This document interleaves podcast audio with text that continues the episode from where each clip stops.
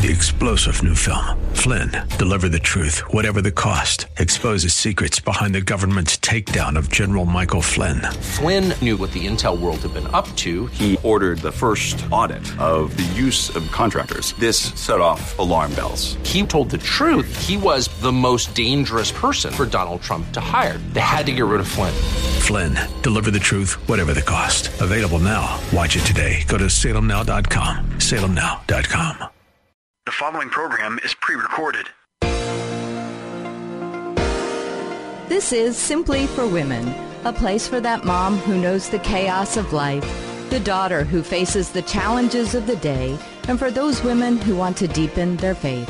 God invites us to take Him off our to-do list and to simply be, to simply be with Him. The opinions expressed on this program are those of the hosts, guests, and callers, and not necessarily those of Salem Media Group, staff, management, or advertisers.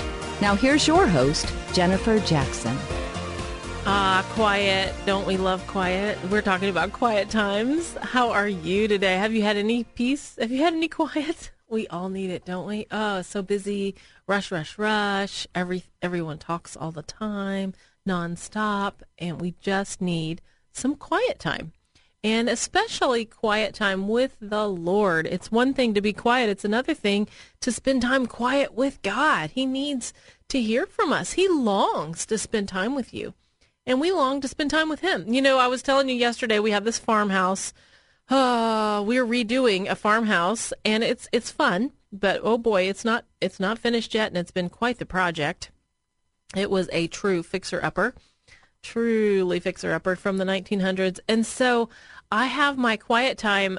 I call this I'm glamping. I have a camping chair upstairs and it's warm up there and it's quiet. So I've, it doesn't have to be fancy wherever your quiet time is. I do put my chair next to the window because i want to see a bird. I want to see some blue sky. I want to see some green grass. And and so i think about that. Where is your quiet time place do you have a set place we talked yesterday about a time a set time and a set place but yeah for me that's it you know when i was a kid it was so much fun because our the neighbor behind our house was a farm. And so I think part of the reason I'm so in love with farms is both of my grandmothers each had 80 acres in Kentucky when I was a kid. And then when we lived in Kentucky, the the farm behind our house went on forever. And that farmer told my parents the kids can play back there. He didn't mind. And so he let us play back there. So we felt like it was our farm. I mean, you couldn't even see the farmer's house from our yard. It, it, just went on for miles. So I love a farm, but as a kid, I would climb a tree and pray. I didn't realize I was having a quiet time, but I accepted Christ when I was seven years old, and I would pray. I would climb trees and pray. I would uh, I would go outside into the farm, and you know there are all these weeds and in the field and I would press them all down and make me a little hiding space and put a blanket down or towel down and just look at the clouds and look at the sky and talk to God. And so I don't know where your place is going to be. It might be in a tree, it might be outside, it might just be in your apartment, in your basement, it could be anywhere. But a quiet time is really important. You know, when when we were finishing yesterday, it said in Isaiah 30:15, "In repentance and rest is your salvation. In quietness and trust is your strength. But you would have none of it. You said, No, we will flee on horses. Therefore, you will flee. Isn't that the truth? We're like, no, I want to go fast. I want, I've got, I've got things to do, people to see, places to go. Right? I do not have time to slow down and be quiet. But one thing that I've learned is that when I slow down to be quiet, God meets me there. God gives me more time, more energy. And so I just challenge you to find that place. And when you sit down, the presence of the Lord will come. It may be slight at first until you learn to recognize his tangible presence with you, but just tell him, Lord, I'm here to meet with you in prayer to say, God, I, I open up my hands to you. I say, I bow my head to you. I'm here to meet with you. Speak to me, comfort me, encourage me in this time. So, so what else do we need to do? So you're like, okay, Jennifer, so I've got a time, I've got a place, but I don't know what to do. I, I mean, it feels like the clock is going so slow when I sit down to be quiet. But you, you need an agenda, some sort of an agenda. You know, you don't always need to stick to it. You want to be free flowing. You you know God may change it. You want to be soft with it, but it says in Psalm 119, 105, Thy word is a lamp unto my feet and a light unto my path. So we want his word to be a, a foundational in your quiet time. And so it just really depends on your personality. You you can't work force something to go against your natural design. And, and I don't know about you, but my natural design, I'm spontaneous. I like to have fun. I like to be creative. I like things to be different and change. I, and other people, they like a routine and they want it boom, boom, boom, boom, the same. My my husband loves a methodical method. He loves that. He thrives on that, and that's good. That's not a bad thing. So either way, what is your personality? And you want your quiet time to fit your personality. So you go with what you are wired to do. Some people can eat the same lunch on their diet every day, but not me. I want something different. And I, when I cook, I like to cook, cook new things. So anyway, so that's how it is with my quiet time. I love change and I love everything relational. So for me, prayer is huge and it's not just Bible study. I have to, I want to study my Bible, but I also want to pray. So I like to pray in a quiet time and prayer is just so sweet. So, you know, you may want a dedicated reading plan or dedicated prayer plan. I do keep a list of people that I'm praying for. And I'll tell you a little key. Get your Bible, get your ink pens, your coloring pencils, however you want, but put a list of who you're praying for in your Bible. And, it helps you to be prompted to remember I'm praying through this. And as big things happen, as as prayers are answered, date it, sign it, Say, hey, this happened on this date. It's just a fun thing to look back on later. I keep a journal, and I keep a journal because I want to talk to God, and it's one way when I don't know what to pray, I begin to write, and I can sometimes I can get my feelings out if I'll keep a journal and write. And I do, I want to write down those answers to prayer because it is fun to look back, and that's a, you know, that's something you can pass on to your kids one day, you know, and they're going to look through that and see, wow, you know, mom or dad really did believe God. And so get you a good, good journal that you like. And then what about a Thompson Chain Reference Bible? Do you have one of those? A Thompson is my favorite Bible. I like to to do topical studies, so maybe I need to forgive somebody. uh, I'll go through all these scriptures on forgiveness. But what's really fun with the Thompson Chain Reference is it starts in Genesis and there's a numbering system. So Genesis to Revelation, every place it mentions forgiveness, it will take you through the entire Bible in order on that topic. So it's very cool.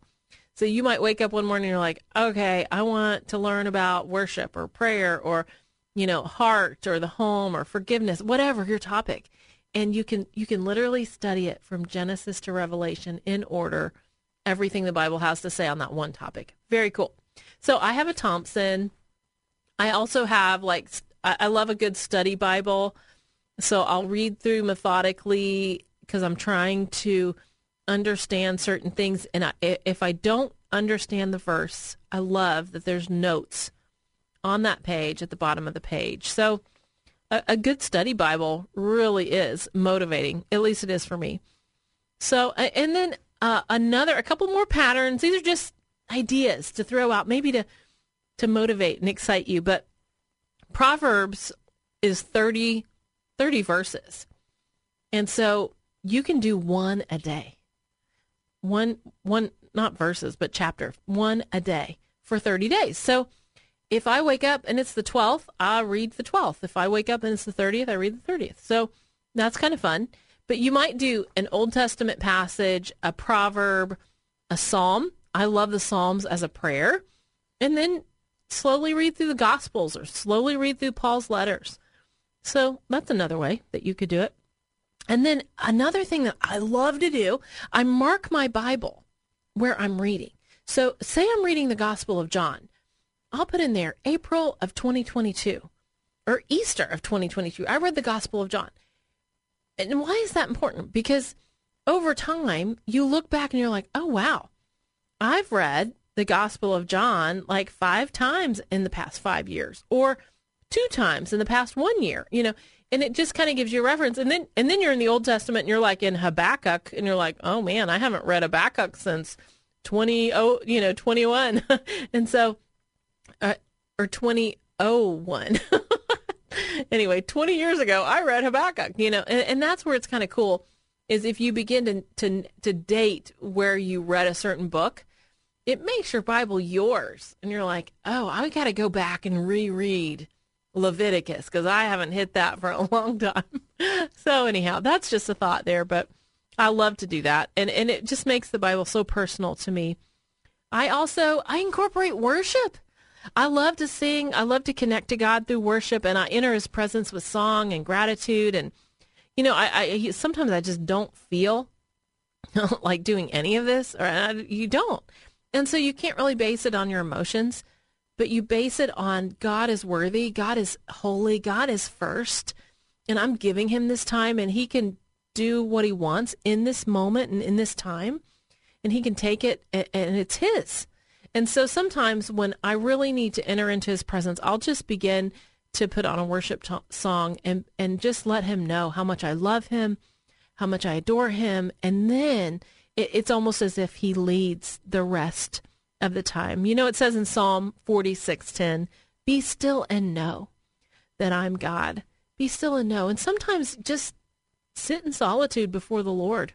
And that's my agenda. I just sit there and say, God, I'm just, I'm here. I'm sitting here.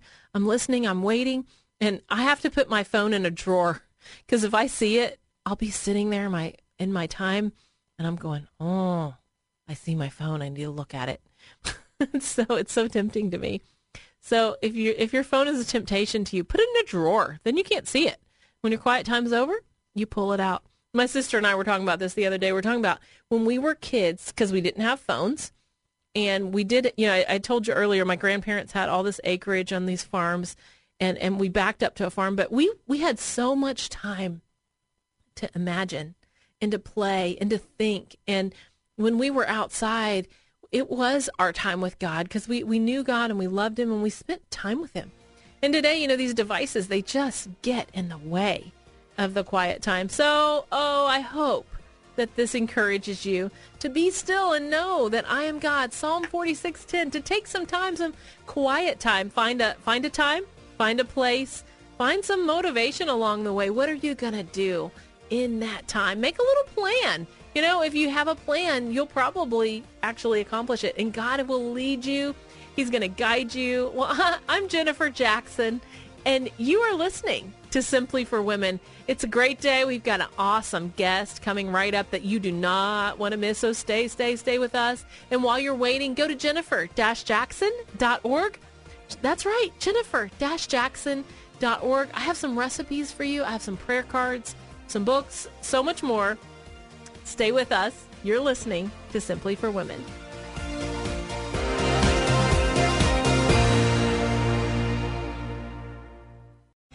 Three star general Michael J. Flynn, head of the Pentagon Intelligence Agency, knew all the government's dirty secrets. He was one of the most respected generals in the military. Flynn knew what the intel world had been up to, he understood its funding. He ordered the first audit of the use of contractors. This set off alarm bells. The explosive new documentary, Flynn, Deliver the Truth, Whatever the Cost, uncovers the facts behind this scandal. Flynn told the truth. He was the most dangerous person for Donald Trump to hire. I find out the worst enemy that I'm going to face in my life is right here in America. They took my assessment and they wanted me to change it. And I was like, I'm not changing it. They had to get rid of Flynn with in depth interviews, archival footage, and never before seen personal records of the man behind the headlines. I just felt like I was drowning. Flynn, deliver the truth, whatever the cost. Available now. Watch it today. Go to salemnow.com. Salemnow.com.